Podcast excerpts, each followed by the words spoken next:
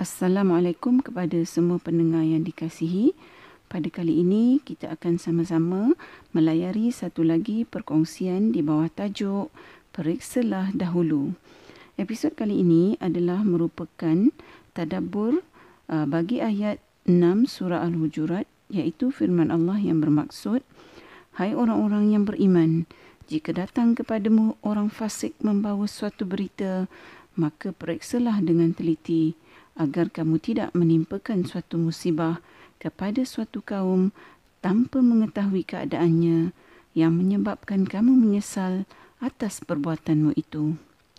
Ha, ayat ini diturunkan semasa berlakunya peristiwa ha, di mana seorang sahabat telah pun membawa berita bohong kepada Rasulullah sallallahu alaihi wasallam ha, dengan memfitnahkan seorang sahabat yang lain iaitu Al Haris bin Dirar Al Quzai. Ha, menjadikan peristiwa ini sebagai teladan, maka dalam ayat 6 surah Al-Hujurat ini Allah Subhanahu Wa Taala ha, mengingatkan kepada kita semua ya iaitu orang-orang yang beriman supaya sekiranya datang sebarang berita atau perkhabaran ha, kepada kita sekiranya kita sebagai orang-orang yang beriman ni mendengar sebarang cerita yang disampaikan oleh sesiapa pun, ha, maka hendaklah kita pertama-tamanya ha, menyiasat kebenaran berita atau cerita tersebut sebelum kita mempercayainya. Ha, ini apatah lagi sekiranya ha, kita ha, terus menjatuhkan hukuman terhadap orang yang diceritakan oleh penyampai cerita tu. Ha, jadi contohnya apabila kita ha, mendengar sesuatu cerita tu, kita terus simpulkan atau uh, kita hukum orang yang diceritakan oleh uh, penyampai cerita tu uh, sebagai jahatlah, tak baik atau kononnya tak anaya dan sebagainya lah. Uh, jadi kita buat kesimpulan ni uh, sebelum kita terlebih dahulu memeriksa tentang kebenaran atau kesahihan yang diceritakan uh, kepada kita. Ha, jadi dalam ayat 6 surah Al-Hujurat ni Allah Subhanahu Wa Taala bukan sahaja menyuruh kita memeriksa atau menyiasat malah Allah Subhanahu Wa Taala menyuruh kita memeriksa atau menyiasat dengan teliti ha, tentang cerita yang kita dengar tu sebelum kita ni nak melantik diri kita sebagai hakim dan kita nak jatuhkan hukuman ha, dengan kita buat ketomahan ataupun kesimpulan ha, terhadap orang yang diceritakan oleh penyampai cerita tersebut. Para pendengar sekalian, dalam kehidupan kita ni kan, keadaan di mana kita sering menghakimi seseorang tu dengan hanya berdasarkan apa yang kita dengar tanpa kita memastikan kesahihan sesuatu cerita tu adalah sememangnya sering berlaku.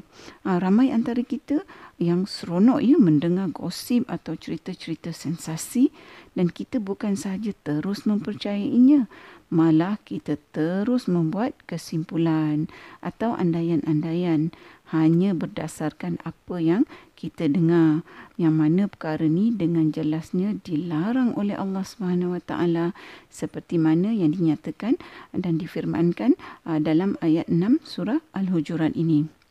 Uh, baiklah, uh, terdapat banyak uh, konteks ya berlakunya perkara yang dinyatakan dalam ayat 6 surah Al-Hujurat ini.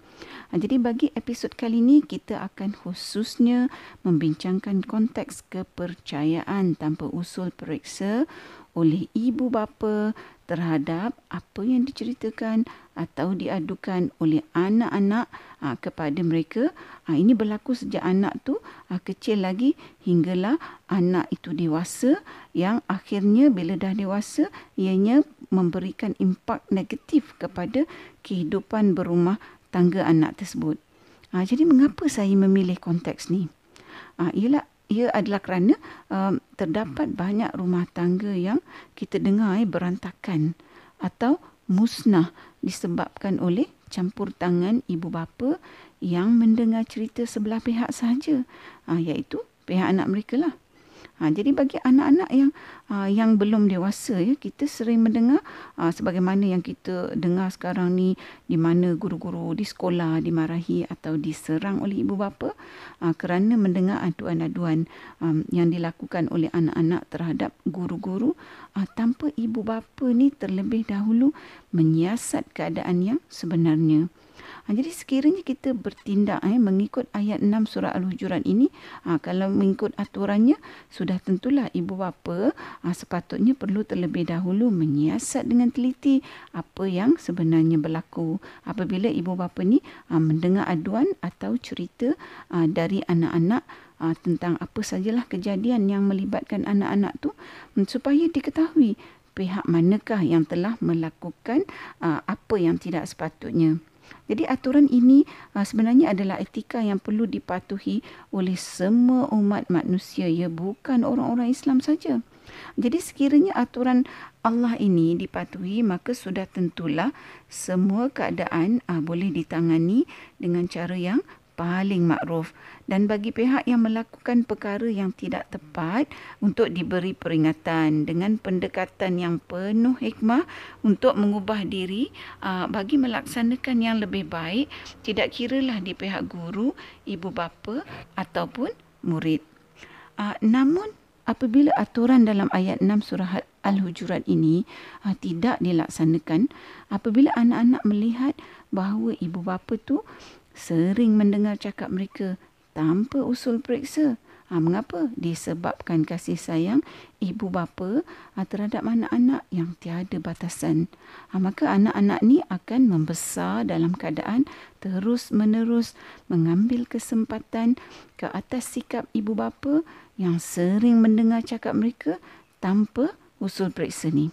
Jadi kesempatan begini anak-anak biasanya akan salah gunakan untuk uh, perkara-perkara yang boleh melindungi mereka uh, dari mereka dimarahi atau disalahkan oleh ibu bapa setiap kali mereka melakukan kesalahan kerana mereka tahu bahawa ibu bapa sentiasa menyalahkan orang lain dan merasakan anak mereka sentiasa betul.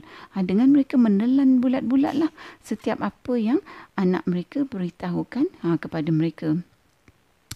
Jadi kepercayaan membuta tuli sesetengah ibu bapa ni uh, semakin dikuatkan apabila, anak-anak ni uh, dah jadi mahir uh, dalam membawakan perwatakan yang begitu asli dengan raut wajah mereka dan gerak-geri mereka yang kelihatan begitu jujur tentang apa yang uh, mereka katakan bila mereka bercerita atau membuat aduan.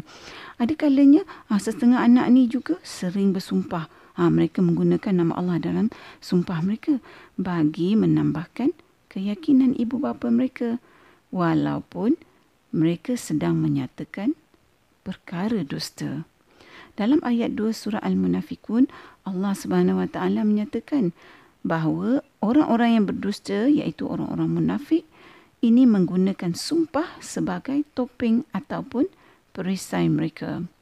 Jadi apabila uh, anak-anak yang sebegini membesar ya dalam keadaan di mana uh, mereka sudah biasa dengan ibu bapa yang mempercayai cakap aduan atau uh, cerita mereka. Uh, jadi bagi anak-anak yang sebegini bercakap bohong tu sudah menjadi darah daging mereka dan mereka menjadi semakin pakar dalam mereka-reka cerita kerana mereka sudah mahir tentang cerita yang macam manakah yang boleh membuatkan ibu bapa mereka percaya. Jadi kadang-kadang cerita-cerita atau aduan-aduan uh, yang dibawa oleh anak-anak yang sebegini uh, juga disertakan dengan air mata, sedus sedan dan sebagainya lah. Uh, bagi tujuan meraih simpati dan pembelaan ibu bapa terhadap mereka.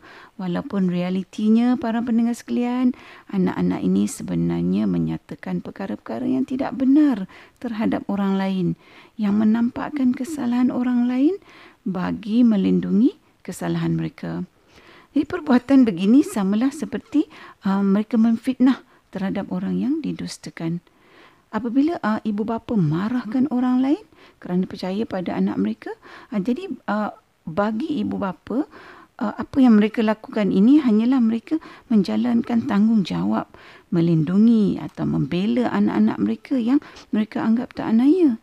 Sedangkan sebenarnya anak mereka lah yang menganiaya orang lain.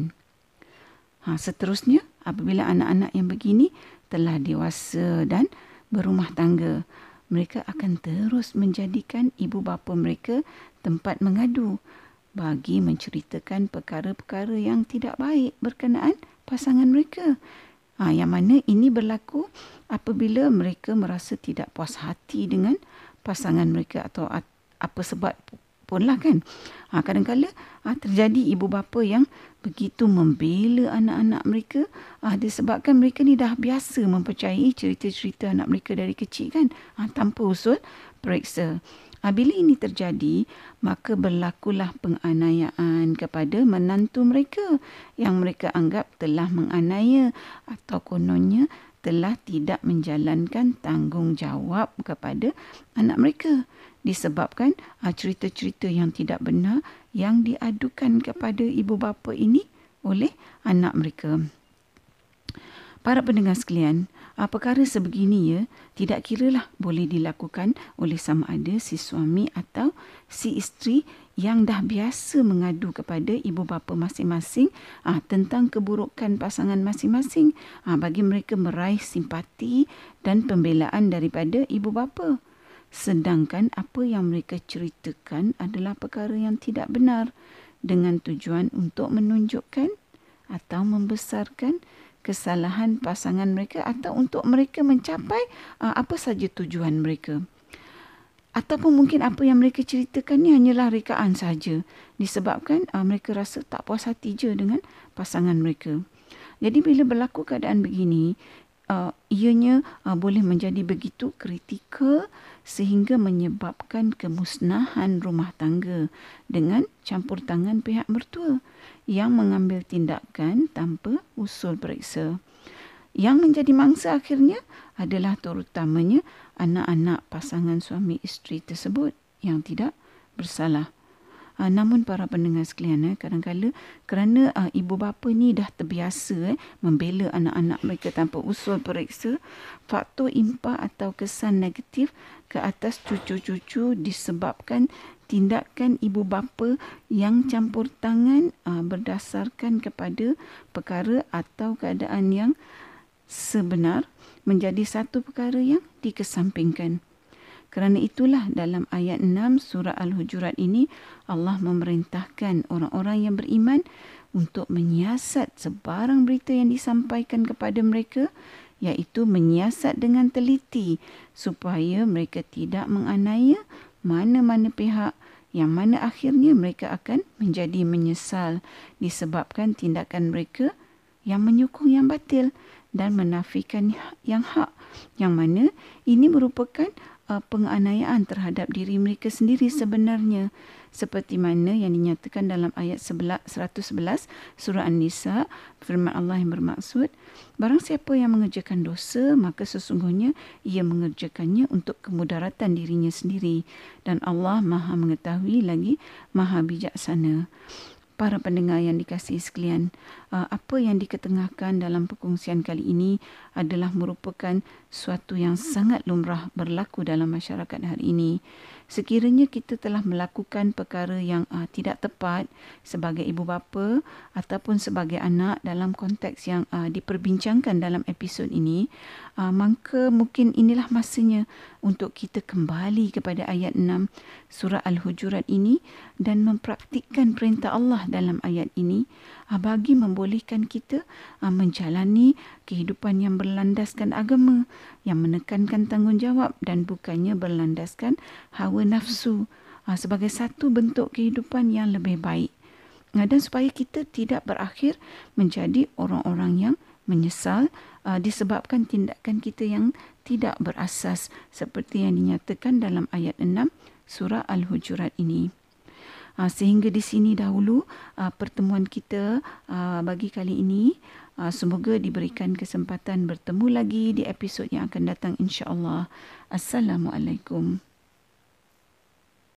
Sekiranya anda merasakan bahawa perkongsian tadabbur bersama Dr. H ini memberikan manfaat kepada anda, saya ingin mengajak anda untuk menyertai saya bergabung usaha menyemarakkan amalan tadabbur Quran dengan memanjangkan perkongsian ini kepada orang lain.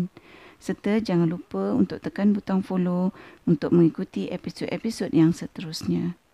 Ya Allah aku berlindung daripada kesusahan dan kesedihan.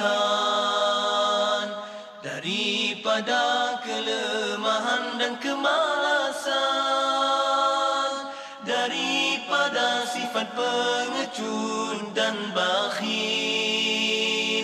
Daripada bebanan hutang dan kekuasaan manusia.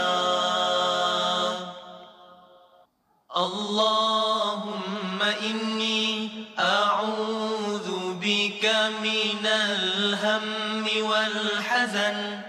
Wa a'udhu